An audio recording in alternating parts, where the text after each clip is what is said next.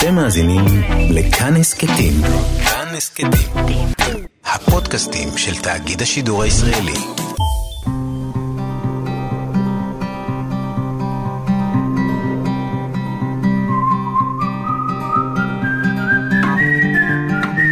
אחת פלוס חמש. אורחים וספרים עם ענת שרון בלייס. שלום לכם, מאזינות ומאזיני כאן תרבות, אורחת אחת באולפן עם חמשת הספרים האהובים עליה, והיום אנחנו נעשה חגיגה ספרותית לכבודה של הסופרת הבריטית וירג'יניה וולף, כנראה אחת הסופרות החשובות ביותר במאה ה-20, ונציין 90 שנה לצאתו לאור של אה, ספר המסות שלה, חדר משלך, שהשפיע על כל כך הרבה נשים כותבות, וגם על נשים אה, בכלל שאינן כותבות, וגם על גברים. מי שחוגגת איתי היא העורכת והסופרת דבורה נגבי. שלום דבורה. שלום. בימים אלה ראה אור הספר שלך, הספר הראשון, ששמו וירג'יניה, והוא רומן אה, ביוגרפי שאת אה, כתבת על חייה ויצירתה של וירג'יניה וולף. הספר ראה אור בהוצאת עם עובד, שהיא גם אה, ההוצאה שבה את עורכת ועובדת ועורכת, אני חושבת, באמת את מיטב הספרות הישראלית בהוצאת עם עובד, והחלטת לכתוב בעצמך. ולא המצאת דמות, אלא הלכת לווירג'יניה וולף. נכון. אה, אז למה נגיד... וירג'יניה? קודם כל לא החלטתי עכשיו, אלא אני מתייסרת כבר מגיל 19. 20, וברגע שהיא, זאת אומרת, בתקופת, אה, בתקופת סוף הצבא, משהו כזה. ואז גם גיליתי את חדר משלך, שאז ראה, ראה אור לראשונה בעברית בשנת 81. אה, את פותחת את הספר הזה, את חדר משלך, שבו אומרת וירג'יניה וולף, כדי שאישה תוכל לכתוב, להיעשות סופרת, היא צריכה שיהיה לה חדר משלה, אבל לא רק מקום, זאת אומרת נכון. חלל, אלא גם 500 פאונד. כשאנחנו מדברים על אז, זה היה הרבה כסף, הכנסה שנתית. כסף. נכון. זאת אומרת, היא גם צריכה להיות פטורה מאיזשהו עול כלכלי, או... נכון. היא צריכה זמן ומרחב כדי לכתוב. נכון. שזה אחד ממשפטי המפתח המשפיעים ביותר, שהוא גם, תכף נבין, משפט סופר בעייתי. נכון, אני מסכימה איתך. אני חושבת שהבעייתיות שלו, שוב, נזכרתי ב... בשבוע שעבר, עם מותה של טוני מוריסון, של טוני מוריסון ש, שהרבה פעמים הביאו את טוני מוריסון בתור הדוגמה, שאישה יכולה להיות סופרת בלי שיהיה לה חדר נכון. משלה ובלי שיהיה לה כסף משלה. טוני מוריסון התחילה את הכתיבה שלה ליד, ליד שולחן המטבח או משהו כזה. אבל אני רוצה להגן על וירג'יניה וולף, אה, בשביל, זאת אומרת, כדי להגן עליה קצת כתבתי את הספר באיזשהו מובן. היא הייתה אישה מאוד מאוד משחקית.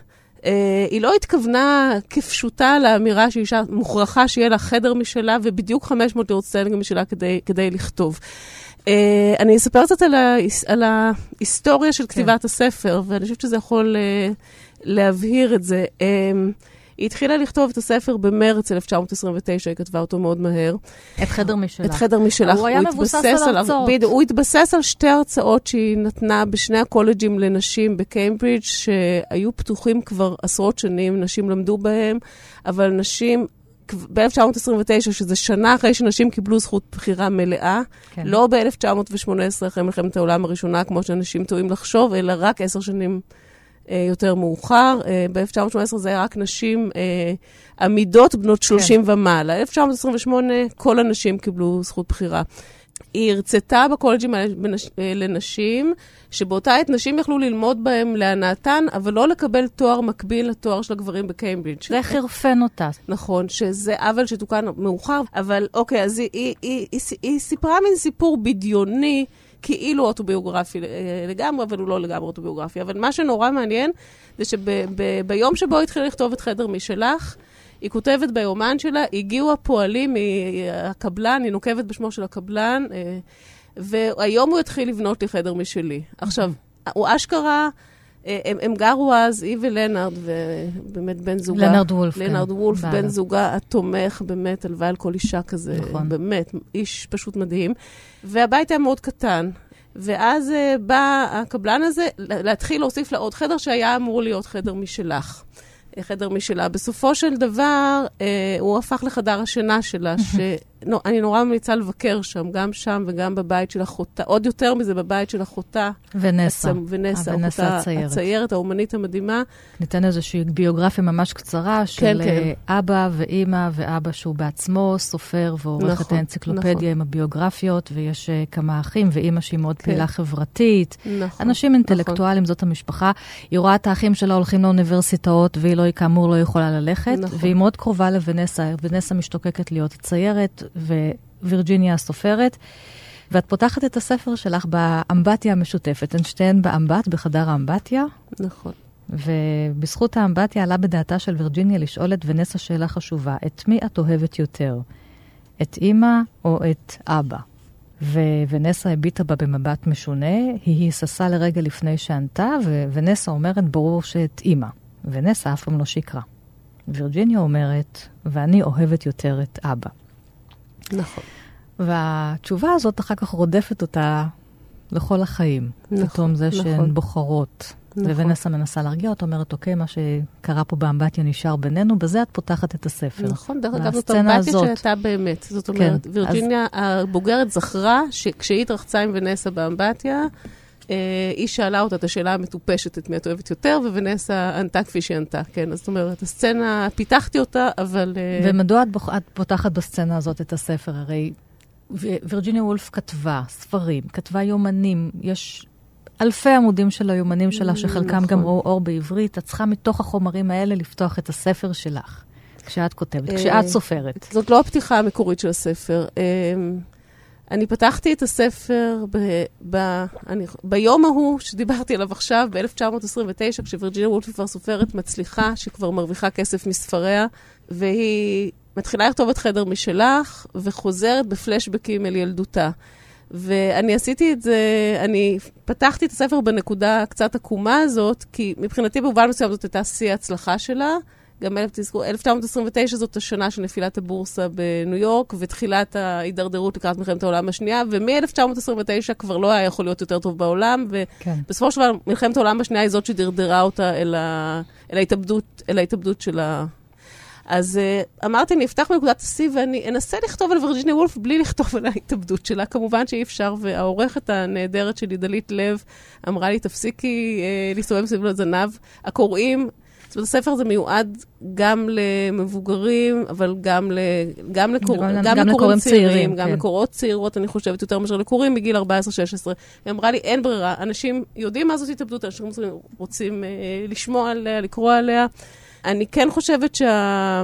שנעשה לה עוול נורא נורא גדול אה, בסרט השעות, בספר שקדם לו, כי אנשים, מה שהיום אנשים יודעים על וירג'יניה וולף, אנשים רבים, זה שזאת האישה המשוגעת, המוזרה הזאת, שהכניסה אבנים לכיסים ונכנסה לנהר. האישה. הזאת שהייתה חולת נפש, אמנם הצליחה ליצור כל כן, כך הרבה ספרים, נכון. לכתוב, ללמוד, נכון. גם ללמד אחרות וגם לייסד עם בעלה בבית שלהם בית הוצאת ספרים. נכון, נכון. קטן, הוגארט פאבליש, זאת אומרת, נכון, על שם נכון, הבית, ו- נכון. ולפרסם את הספרים של פרויד ושל טי.אס. אליוט, של נכון. האנשים המשפיעים ביותר. נכון. היא הייתה אישה פשוט מדהימה, מלאת חיים, וברור ש...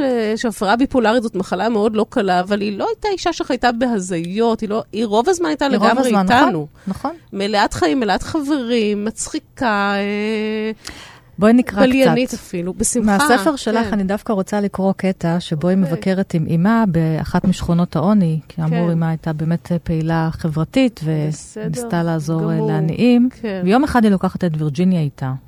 נכון, נכון. שם ממש פסקה ככה מעניינת על אה, כן, מה כן. צריך לראות. ושוב אני קצת רוצה כאן לסנגר על וירג'יניה וולף, שאומרים שהייתה סנובית נוראה והיא לא ראתה את העניים, אז כן, היא לא ראתה את העניים. היה לה...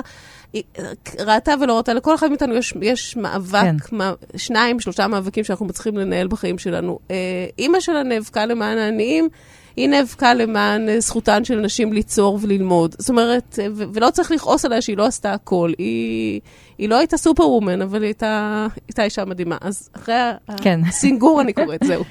אה, וירג'יניה מעולם לא נסעה עם אימא לשכונות העוני של לונדון. את העניים של לונדון היא הכירה בעצם רק מספריו של צ'ארלס דיקנס.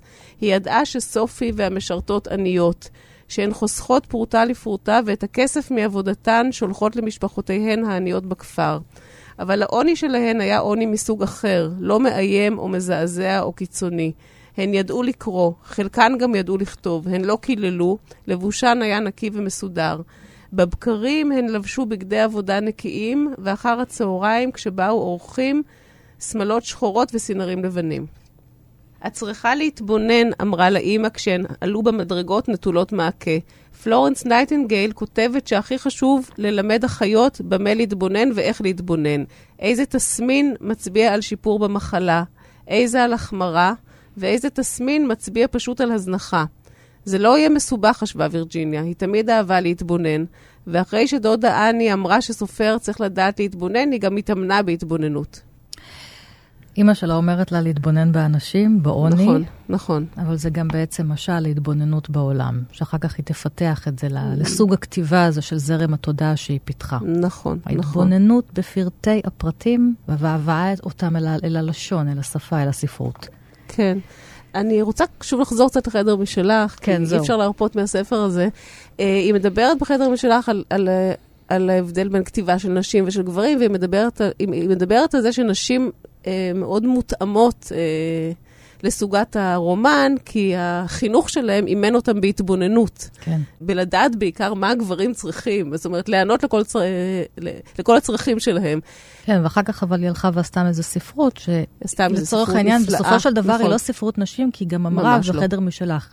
סופרת או סופר, כל אחד מהם צריך שיהיו בו את כל המנעדים, את כל, המנעדים, הצדדים, שהוא יהיה גם. גבר וגם אישה, לגמרי, והיא גם נכון. כתבה מכל מיני נקודות מבט. נכון. עכשיו, בחדר משלך, אחת הדברים, שוב, הידועים והמעניינים, זה שהיא לוקחת את שייקספיר וממציאה לו אחות. נכון. לו לשייקספיר הייתה אחות, שגם על זה את כותבת בספר שלך, שכבר מגיל צעיר היא מדמיינת את האחות הזאת. כן. האם האחות הזאת, הייתה, היו לה את אותה תנאים להפוך להיות שייקספירית? זה אולי הדבר שאני הכי אוהבת בספר, שבגללו אני חוזרת אליו שוב ושוב. זאת כן. אומרת, ה- ה- לחדר משלך. לחדר משלך. הסיפור הנורא נורא פשוט שהיא מספרת... אה, בואי נקרא ממנו קצת. אה, בשמחה, מהחדר מש- מהסיפור כן. המקורי. עוד שנייה אחת, בטח, בטח, בטח. אפילו לא סימנתי את זה, כי אמרתי, אני מיד אמצא אותו, את יודעת. כן, זה- זה הסיפור המקורי. אבל אני שוב, אני, אני רוצה להגיד... שאת אה, כותבת עליו הרבה גם בספר אני, שלך. אני כותבת עליו הרבה, כן, כי הוא כנראה מאוד מאוד השפיע עליי, כן.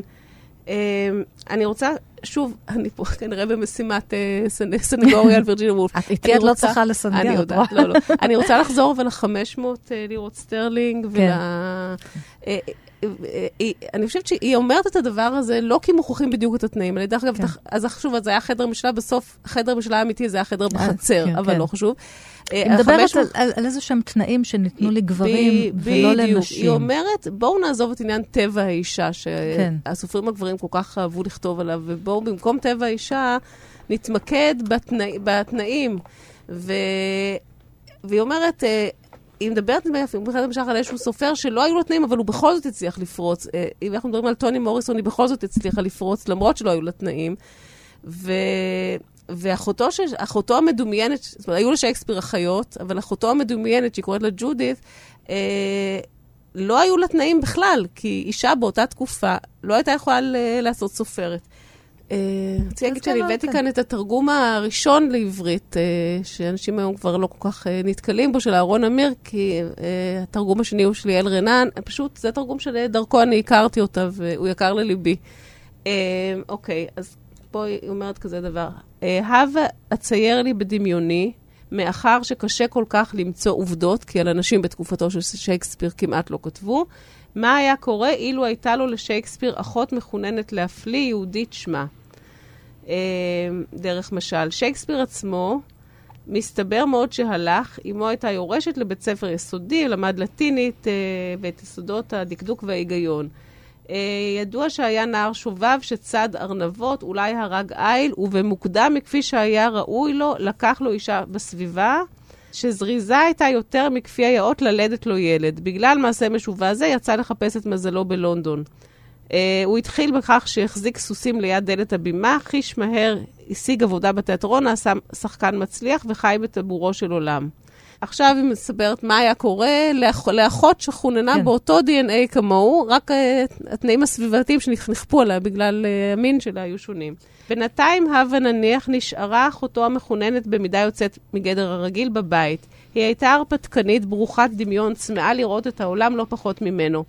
אבל אותה לא שלחו לבית הספר, לא הייתה לה שום הזדמנות ללמוד דקדוק והיגיון.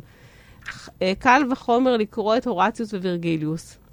מפעם לפעם אה, נטלה ספר, אולי אחד מספריו של אחיה, וקראה כמה עמודים, אלא שאז היו הוריה נכנסים ואומרים לה להטלי את הפוזמקים או להשגיח על התבשיל, ולא להתעסק כסהרורית בספרים וניירות. זה, זה תוואי החיים שלה. זה תוואי החיים. אין לה שום אפשרות להיות כן. כן. אישה יוצרת. כן. אז בקיצור, בסופו של דבר היא נוסעת ללונדון, אה, ובלו, ונשים לא יכלו לשחק באותה תקופה, ומנהלת תיאטרון אה, לועג לה בפנים. שוכב איתה, מכניס אותה להיריון, והיא מתאבדת ליד ה... ליד זה מה שהיה קורה, כן. זה מה שכנראה היה קורה אם לשייקספיר הייתה אחות מוכשרת כמוהו, כן. אז וירג'יניה הצליחה לפרוץ את ה... כן. ביג טיים. את הרצפת הזכוכית, תקרת הזכוכית, קירות הזכוכית. שוב, באמת גם הייתה לה איזושהי אפשרות כלכלית דרך המשפחה שלה, וגם לנארד וולף, הבן זוג, הבעל שלה, שכמו שאמרת, זאת אומרת, הבין את התשוקה שלה לכתוב ואפשר mm-hmm. לה uh, את, כל ה, את כל המרחב והשקט uh, לכתוב, וביחד גם להדפיס ספרים לאנשים אחרים, שזה גם מעשה של נדיבות, זה לא רק שאני מתעסקת בעולם שלי, אלא היא זיהתה סופרים וסופרות והדפיסה להם uh, נכון. ספרים, ואנחנו נעשה קצת הפסקה מוזיקלית.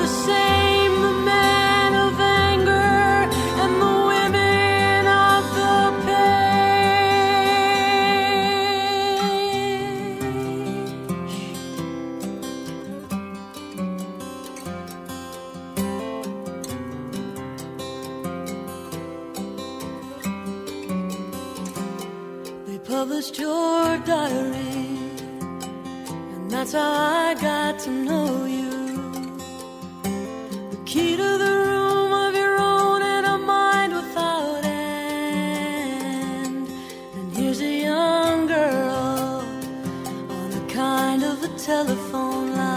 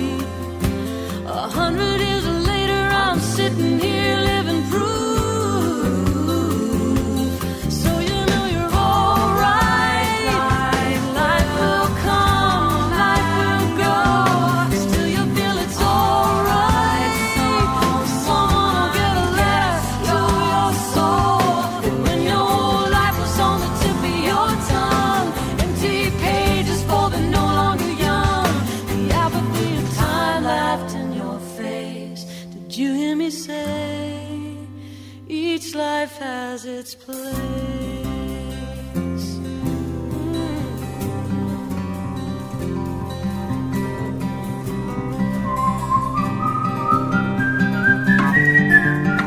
כאן תרבות, ואיתי באולפן העורכת והסופרת דבורה נגבי, ואנחנו נעבור מכאן לרומן, אחד הרומנים שמאוד אהובים עלייך ועליי, אל המגדלור, זה מה שאת בחרת, ואני שמחה שבחרת לדבר עליו.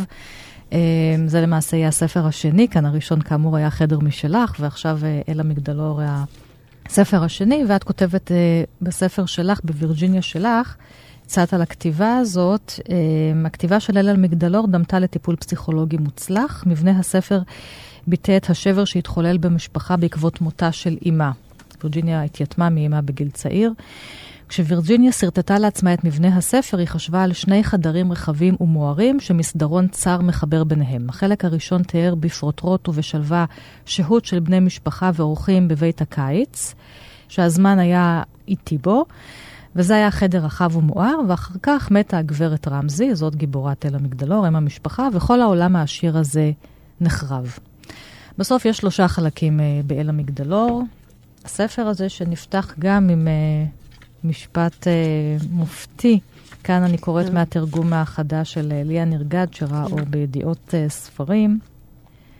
כן, בוודאי, אם יהיה יפה מחר, אמרה גברת רמזי, אבל תצטרך לקום עם הציפורים, הוסיפה. לבנה הסבו המילים עושר בלתי רגיל, כאילו הוחלט שהטיול אכן יצא לפועל. והפלא שייחל לו במשך שנים על שנים כביכול יהיה, כעבור חשכת לילה אחד ושייט בן יום, בהישג יד. מה שהוא מייחל לו זה לשוט אל המגדלור.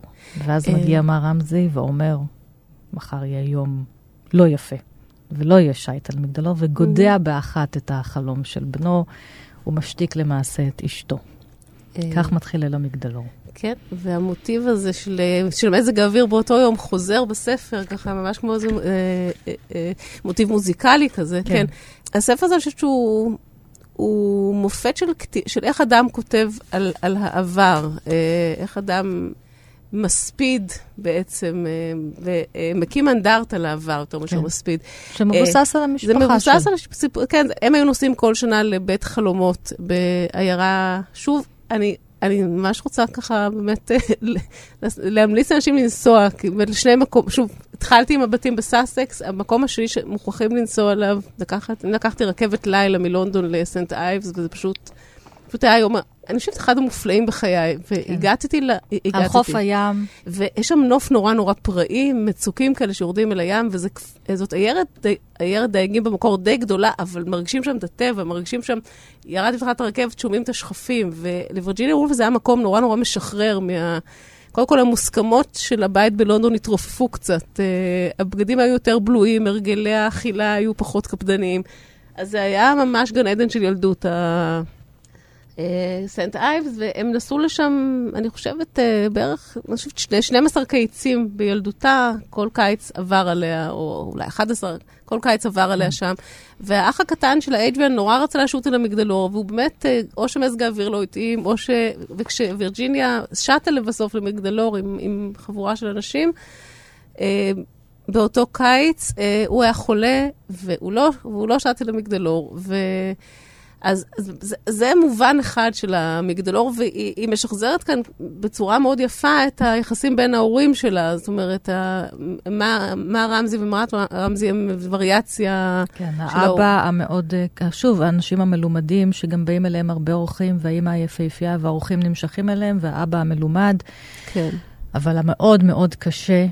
ג'יימס פה, הילד בספר, ממש במשך שנים רוצה לנעוץ בו איזה סכין, בגלל שהוא, כן. איך שהוא אמר, ביטל לו את, ה, את החלום הזה לשוט אל, נכון, נכון, אל המגדלור.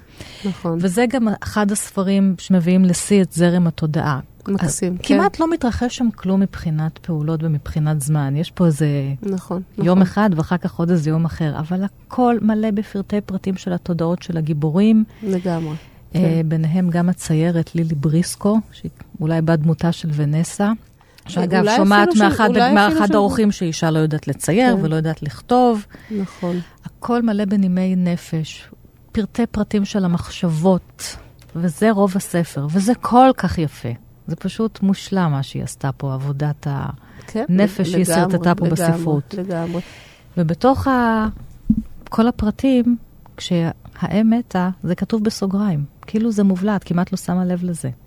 Mm-hmm. מה רמזי קשה לאורך מסדרון, והושיט בבוקר חשוך אחד את זרועותיו, אבל מכיוון שגברת רמזי מתה באופן פתאומי למדי בלילה הקודם, זרועותיו אמנם הושתו, אך הן נותרו ריקות. נכון, זה, זה כתוב בסוגריים. הדבר בסוגריים. הכי חשוב, המוות כן. שלהם, שבאמת uh, גם... נכון. הדבר ששינה את, המבנ... את מבנה חייה של וירג'יניה כן. וולף, אה, יכול להיות שזה הדבר שעשה, שעשה אותה סופרת, אה, הדבר שגם, אה, שהצית את העיקרות הראשונה של מחלת הנפש שלה. כן. אה, כן, לגמרי. ו... כן, ואותו היא שמה בסוגריים. כן, אני חושבת שהיא אומרת כאן משהו על, על, על, על, על טיבו של הזמן, שהזמן הזמן החשוב הוא הזמן שאנחנו כמהים אליו, הוא הזמן שאנחנו רוצים לחזור אליו כל החיים שלנו. ו, ובשבילה זה, זה פשוט היום האחד הזה, היום האחד הזה של הילדות, של, של האפיזודה הזאת של ה...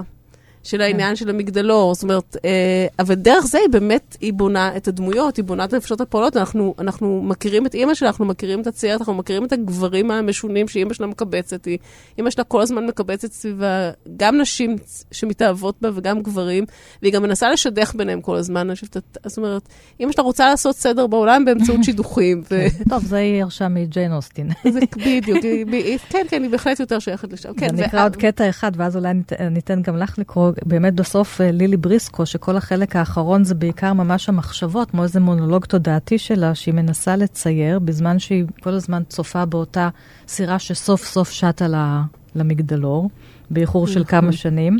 כן.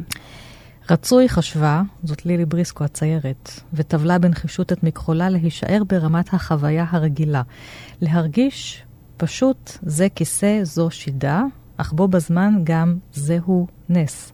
זוהי התעלות. רציתי להגיד עוד משהו על הספר, שזה מין ספר על, על סגירת מעגל. כן. זאת אומרת, ש, שאין לנו מה לעשות עם העבר, אנשים אהובים מתו, ו... והיא באמת סוגרת כאן מעגל נורא יפה, ו... וזה מעגל כפול, כי זה גם מעגל של יצירה. אה, אם אנחנו מדברים על, על אה, לילי בריסקו, זאת ציירת, כן. שהיא גם עם איזה חוסר ביטחון עצמי, כן. של, של אישה יוצרת בעולם שלא מפרגן, שבאמת נכון. כל הזמן אומרים בו, אישה לא יכולה לצייר, אישה לא יכולה לכתוב. והסצנה האחרונה היא בעצם, הם מגיעים אל המגדלור, אז יש פה גם הגשמה של, המ, של, המ, של המאוויים הפיזיים של הילד, אה, כן. שכבר גדל בינתיים להגיע למגדלור, אבל היא גם עושה את הדבר היחיד שאנחנו יכולים לעשות ביחס לעבר שלנו, בסופו של דבר זה ליצור. היא חוזרת לאותו מקום שהיא עזבה כמה עשרות שנים קודם כנראה, ומצי... ומסיימת את הציור. מסיימת את הציור, נכון. אז uh, אני רוצה... Uh, כן, אני רוצה לקרוא משהו על היצירה, וכן, באמת לילי בריסקו, היא גם בדמותה של אחותה, והיא גם בדמותה של, וירג'יניה עצמה. בעצם, אני חושבת שווירג'יניה היא, לילי בריסקו. והיא גם אימא שלה והיא גם אבא שלה, כי, כן. כי, כי, כי סופר הוא הכל. כי סופר הוא הכל, בדיוק. כל הדמויות שלו. עכשיו, אה, אוקיי, אה, אה, רק כשלקחה בידיה את המכחול, השתנה הכל. באותו רגע של מעוף בין התמונה לבד שלו, התנפלו עליה השדים שלעיתים קרובות הביאו אותה אל סף דמעות. והפכו את המסע הזה מרעיון ליצירה למבעית לא פחות מאשר מסע לאורך מסדרון אפל בעיני ילדה. כך הרגישה לעיתים קרובות, שהיא נאבקת כנגד כל הסיכויים כדי לא לאבד את עוז נפשה, כדי לומר, אבל זה מה שאני רואה.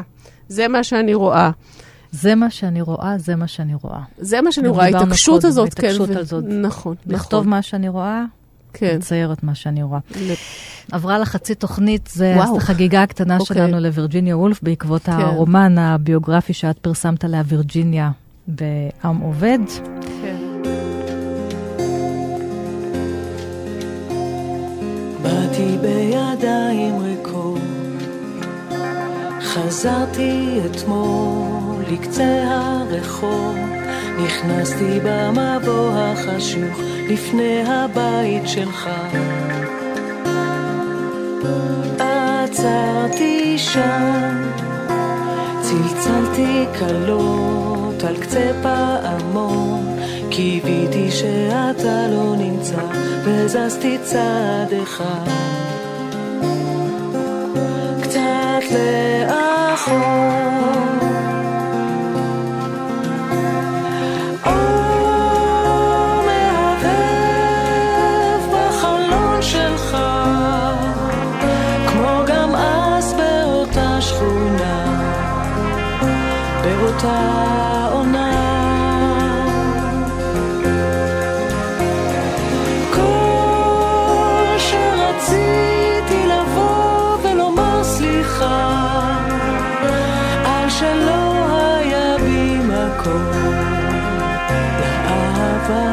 שלך. באתי בידיים ריקות, אבל רציתי לומר, גדלתי מאז, השלתי גאווה וקושי את שריון העבר.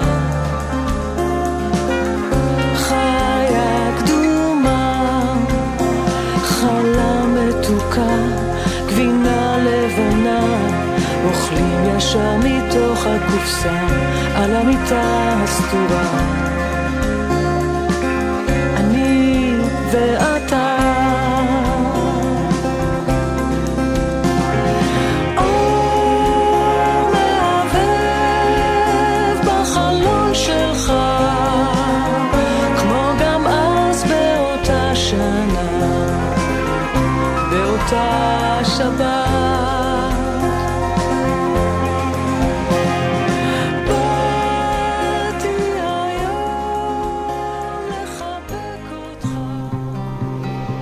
פלוס חמש. אורחים וספרים עם ענת שרון בלייס. כאן תרבות, ואיתי באולפן העורכת והסופרת דבורה נגבי, ואנחנו עכשיו נוסעות מבריטניה לרוסיה. גם uh, לתחילת המאה ה-20, לקובץ הסיפורים חיל הפרשים, שכתב איזק באבל, הסופר היהודי, שמתאר בין היתר גם את הקוזקים הפורעים ביהודים, אבל לא רק, אבל הוא מתאר באמת חיל פרשים, כן. חיילים, מסעות מאוד אלימים. כן. וכשאני התקשרתי אלייך ושאלתי אותך מה הספר שאת בוחרת, חוץ מזה שנדבר על וירג'יניה, דבר ראשון אמרת לי, איזק באבל. הספר הזה. איזק באבל הוא אהבת, אהבת חיי, הוא, הוא שונה תכלית השינוי. אמ, אני אאלץ להתחיל ממשהו ביוגרפי שאני, מאותו, מאותו גיל 19-20, מהצבא, מהחוויה המכוננת uh, במציאות הישראלית. Uh, ומהרצון שלי לכתוב שהתגבש אז כתוצאה מאיזשהו פצע ש... אה, אם אנחנו מדברים על זה שווירג'יניה וולף אמרה שאישה צריכה חדר משלך וכסף משלה כדי לכתוב, אז עמוס עוז אמר שאדם צריך פצע כדי לכתוב. אז הפצע מקורו שם, הפצע הוא מורכב מכדי לכתוב אותו, ואני עדיין, אני עדיין מחטטת בו ומתלבטת, אבל הוא קשור לנשים, לצבא, להבנה שלי ש... אה, להבנה שקצת שרימו אותי, זאת אומרת, אני, אני, זאת אומרת, אני התגייסתי בשנת 79 ל... מתוך ישראל מאוד מיליטריסטית, שהעלתה על נס את עניין השוויון המגדרי, ואני חושבת, החבטה הראשונה שלי הייתה בבקו"ם, כש... כשהבנתי שנשים מקבלות, נשים מקבלות תקציב לקנות חזייה ותחתונים, כי זה נורא חשוב איזה חזייה ותחתונים יהיו להם, אבל גברים מקבלים תחתונים. ואז אני הבנתי ש, שמישהו רימה אותי, ואחר כך הרמאות הייתה הרבה יותר מעמיקה. אמ, אז אמ, עכשיו, אני חושבת שהרצון לשרת בצבא אה, גם נבע מסקרנות, זאת אומרת, מסקרנות למצוא את עצמי במובן מסוים בתור גבר, אה, או בחוויה כזאת, בחוויה משנה מציאות.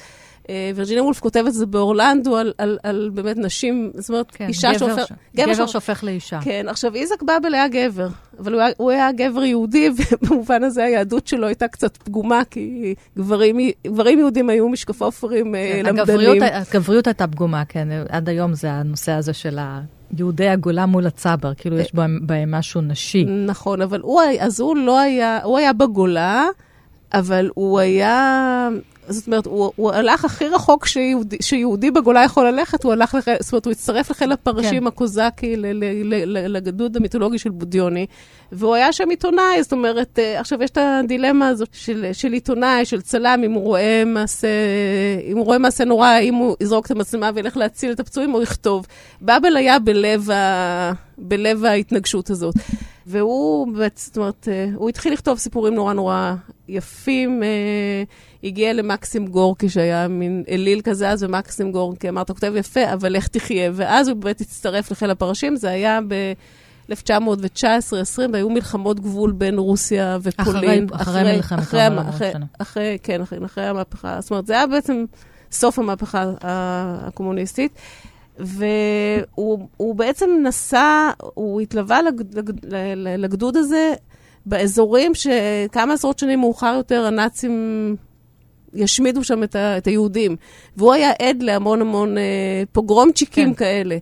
עכשיו, הוא פשוט סופר, אני חושבת שהוא סופר, אני לא הוא פשוט סופר יוצא מן הכלל. אה, מה שנורא היה, זאת אומרת, הוא, הוא לא, ג'רם תודעה, לא יודעת אפשר לדבר על זה, אבל, אבל הוא...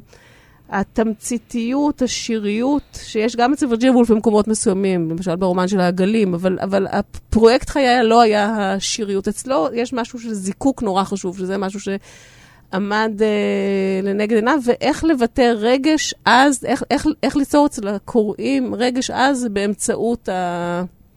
התמציתיות. כן. הדבר המעניין, אה, אה, אה, חמוטל בר יוסף תרגמה את כל כתביו, שלמרבה הצער זה רק שלושה כרכים, כי באבל באמת כתב נורא נורא מעט. יש איזה סיפור של פאוסטובסקי, או איזה סופר אה, מהתקופה שביקר אצלו. באבל היה סופר מיתולוגי, אנשים העריצו אותו. וכל הזמן אמרו, למה אתה לא כותב רומן? והוא בא לבאבל הביתה וראה ערימת דפים, אז הוא אמר, או, או, הנה, סוף סוף אתה כותב רומן, ובאבל אמר, לא, לא, זו הטיוטה ה-20 ומשהו של הסיפור הקצרצר שלי.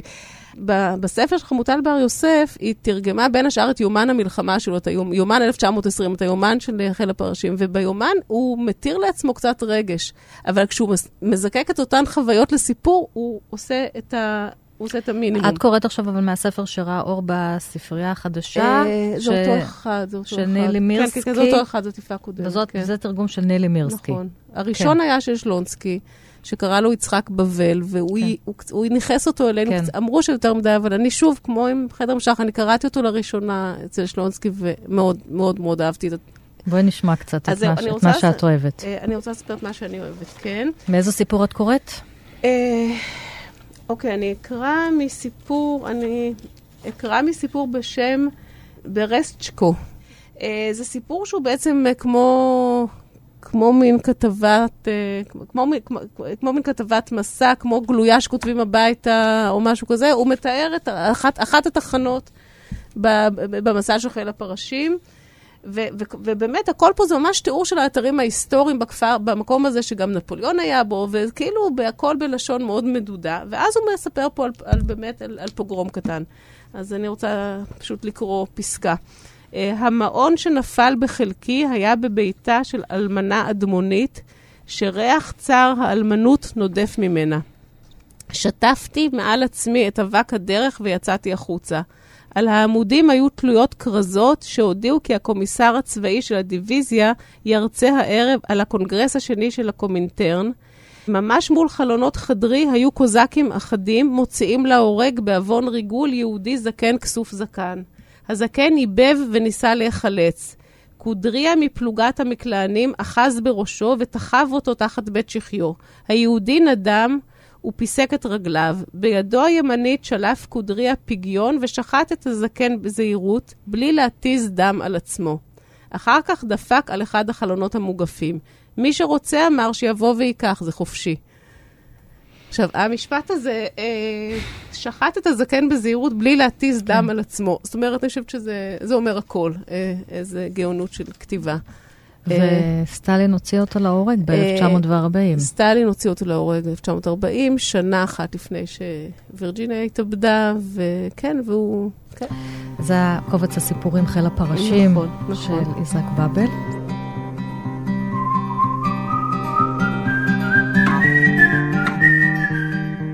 נכון. ועכשיו אנחנו עוברים לשני ספרים, אין ביניהם בהכרח קשר, למעט uh, השם, שהוא גם השם שלך. האחת, כן, נכון. ספר אחד זה של דבורה עומר, שרה גיבורת נילי, הספר uh, לבני ובנות הנעורים, שרה גיבורת נילי. נכון. ואחר כך אנחנו נחתום את התוכנית הזאת עם uh, דבורה אחרת, דבורה ברון, עם, עם הסיפורים הקצרים שלה, אחת הסופרות החשובות שלנו. אז uh, מה, אנחנו מתחילות עם דבורה עומר, שרה גיבורת נילי. כן, אנחנו נתחיל עם דבורה עומר. אה, אחת הסופרות שקראתי הכי הרבה בילדותי, כי... כן. זה מה שקראנו. כי זה מה שקראנו, ומאוד אהבתי אותה. לפני כמה שנים באמת אה, קראתי מחדש, נורא עניין אותי מה קראתי בילדותי. אה, וקראתי מחדש כמה ספרים שלה, וגיליתי כמה דברים מאוד מאוד מפתיעים. קודם כל, ש...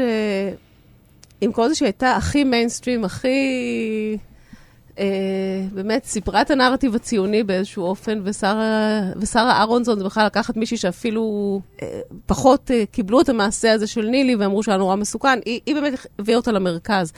אבל אה, מה שגיליתי שהיה נורא מעניין, שהיא העזה לכתוב ממש בזמן אמת על מלחמת ששת הימים, על הכיבוש.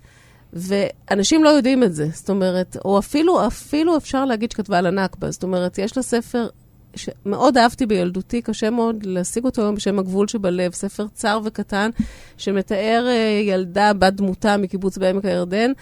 ואיזושהי מערכת יחסים של מבטים בינה לבין הבן של השייח של הכפר הערבי הסמוך, שמג... שמגורשים, בור... סלש בורחים ל... לירדן במלחמת השחרור. Uh, ויש שם ממש תיאור וממש ציורים של שיירות הערבים שעוברים את הגבול. אז פשוט צריך, אה, זה ספר של דתי, צריך לחזור למחזור הדם של הספרות העברית, ויש לה רומן שמאוד הקסים אותי בילדותי, זה סיפור אהבה בשם שלך באהבה, רומן מכתבים. אה, בין אה, נער ונערה על רקע מלחמת ששת הימים, והם מציפים שם ממש את השאלה של אה, זאת אומרת, הבחור, אה, הוא מבקר בשטחים המשוחררים, והיא אומרת, מה פתאום משוחררים? אף פעם לא... זאת אומרת, יש שם ממש ויכוח פוליטי מאוד מעניין, והיא מביאה את שני הצדדים. כן. אז אני חושבת ששווה לקרוא, היא הייתה מאוד בעדינות, היא הייתה, היא הייתה אישה באמת שראתה אנשים, שראתה כאב, ו... והיא עושה את זה גם שם. נכון, אה, הספרים שלה, כאמור, קראנו אותם כשהיינו נערות, אבל הם חשובים עד היום. יש בהם משהו, כן, לא מעט הפואטיקה. והם היסודות אולי של הקריאה שלנו, אני חושבת, באיזשהו אופן. כן, הם אחד היסודות. היא גם, היא גם התוותה דמויות נשים. נכון. ושרה גיבורת נילי היא חתיכת, אה, היא חתיכת דמות, כן? דמות, אישה נורא נורא חזקה. ואני רוצה להתייחס פה למשהו אחר שקשור ל... ל לכתיבה. כן. ל... אוקיי, אני רוצה פה, יש פה סצנה אלמותית ש... ששרה תופרת לעצמה שמלה מווילון ירוק. אה, עיניה של שרה היו כבדות מאוד, ראשה הסתחרר, אך היא ידעה כי אסור לה ללכת לישון. עבודה רבה הייתה לה בחווה, והיום ציפתה לעבודה נוספת להכין שמלה חדשה מפוארת לנשף הקרב. היא ידעה כי עליה להיות יפה, מצודדת, אה, לבושה היטב, הן בזאת תלויה הצלחתה.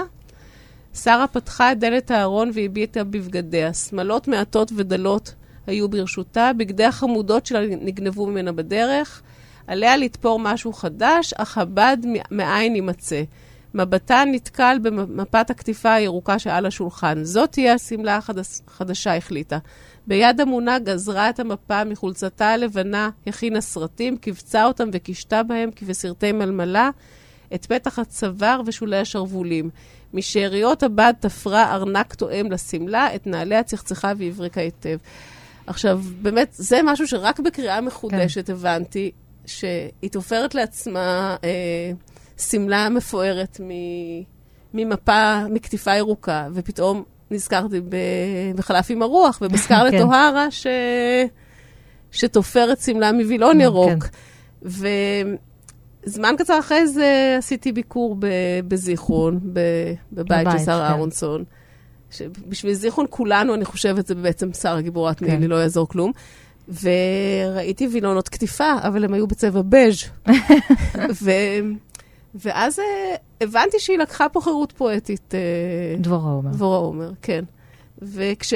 כשיצא לי אחרי עוד כמה שנים לכתוב את הספר על וירג'יניה וולף, פתאום הבנתי שגם אני לוקחת לעצמי כל מיני חירויות כאלה, שאפילו לא שמתי לב שאני לוקחת, וזהו, אז היה איזשהו חיבור גם בעניין הזה. אוקיי, אז זה בדיוק העניין, אתן לא היסטוריוניות, אתן סופרות. הסופר אה, גם אה, כותב על... אה, אני חושבת שגם היסטוריונים, אין ברירה, יש איזה רגע שבו אתה מכניס מילה כן. שלא, אתה צריך לקשר בין הדברים, ואז אתה... אתה מכניס את הדמיון או את הבדיון. אתה מכניס את משהו, זהו, זה, זהו. ונותן עוד קומה, עוד קומה לעולם. בדיוק. אז זאת uh, שרה גיבורת נילי של דבורה עומר, כן. והספר החמישי, האחרון שבחרת,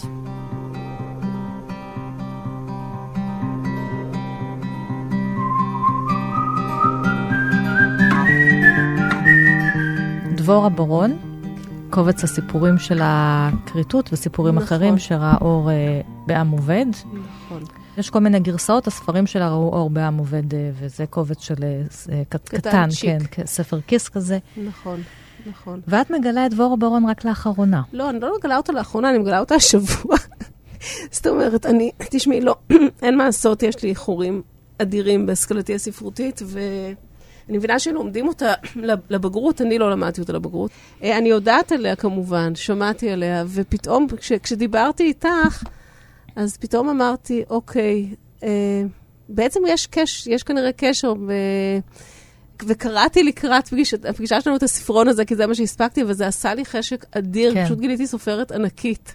ולמה פתאום היא התחברה? אמ, סופרת שכתבה על חיי נשים, בעיקר בעיירות, אה, בעיקר בעיירות ברוסיה, נכון, נכון. אה, ועל המחיר של הנישואין. נכון, המחיר של שהוא- נישואים. כן. שבמקרה במקרה של חלק וירג'ין... מן הספרים נגמרים בטרגדיות, בחלק הן כן מצליחות להרים את עצמן, אבל בעיקר היא מזוהה תמיד עם, אה, עם טרגדיות.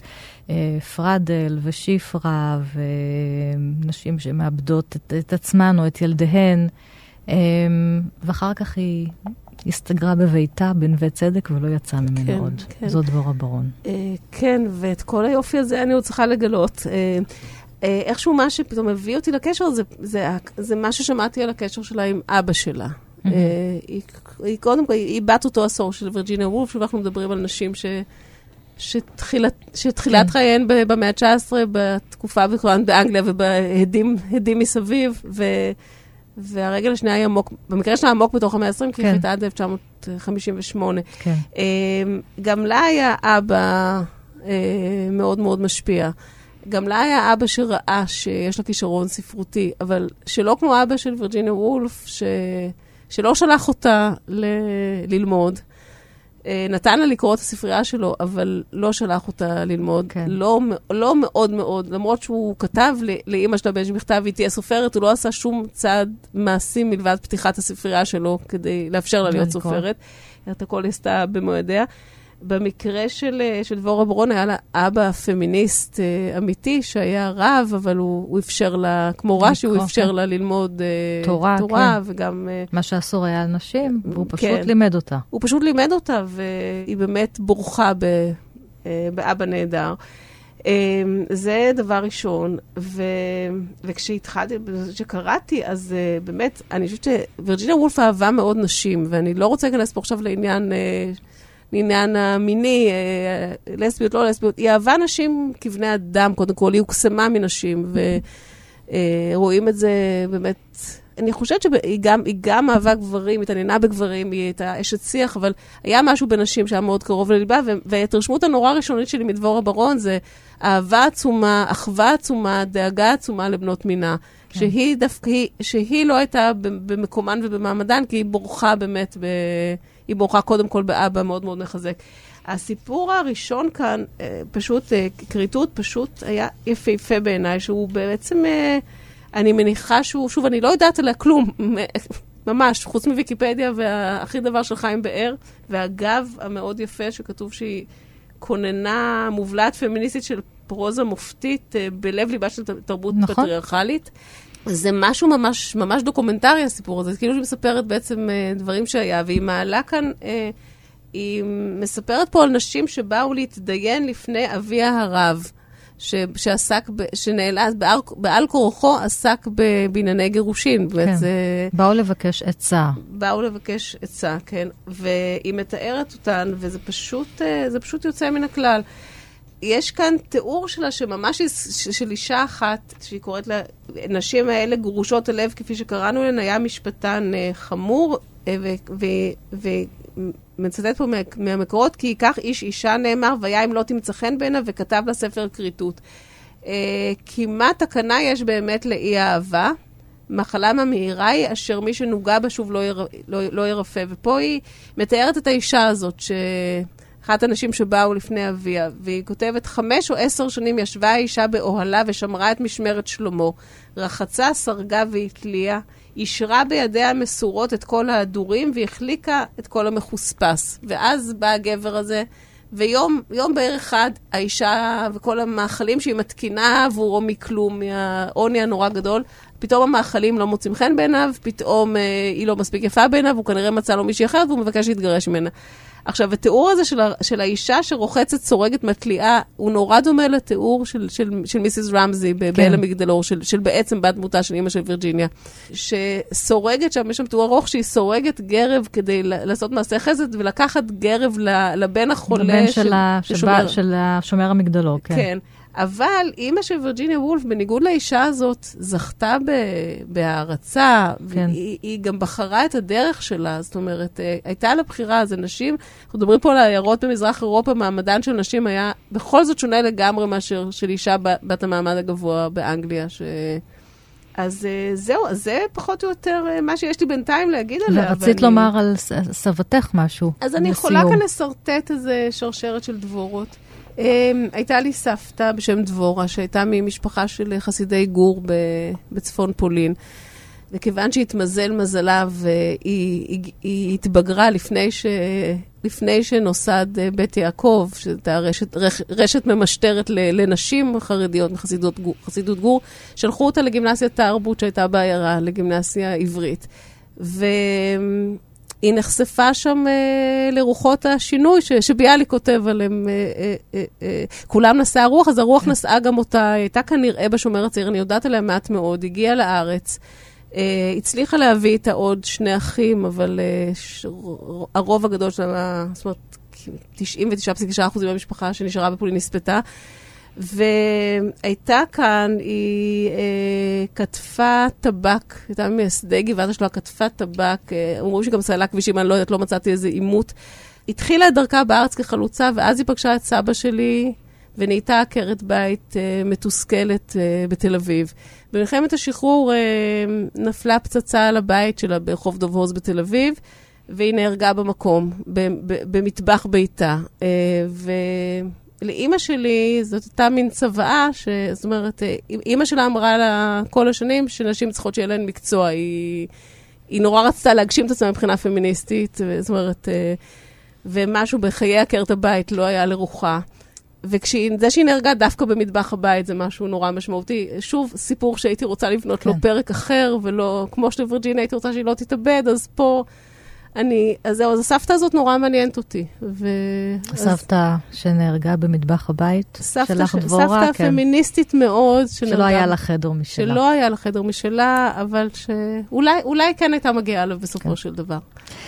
אז זהו. תודה, תודה רבה לך תודה על כל הספרים. לך. הספר שלך, וירג'יניה, רומן ביוגרפי, ראה אור אה, בהוצאת עם עובד, והספרים של אה, וירג'יניה וולף, אפשר למצוא אותם בהוצאת אה, פן וידיעות ספרים. זה הוצאות מחודשות של הספרים של וירג'יניה וולף. תודה רבה, דבורה נגבי. תודה, תודה רבה לך. לך. תודה לכם, מאזינות ומאזינים. אפשר לשמוע את התוכנית הזאת ועוד תוכניות נוספות של אחת פלוס חמש ביישומון כאן, ופרטים על התוכנית הזאת ואחרות בדף הפייסבוק שלי. שתהיה שבת שלום, להתראות.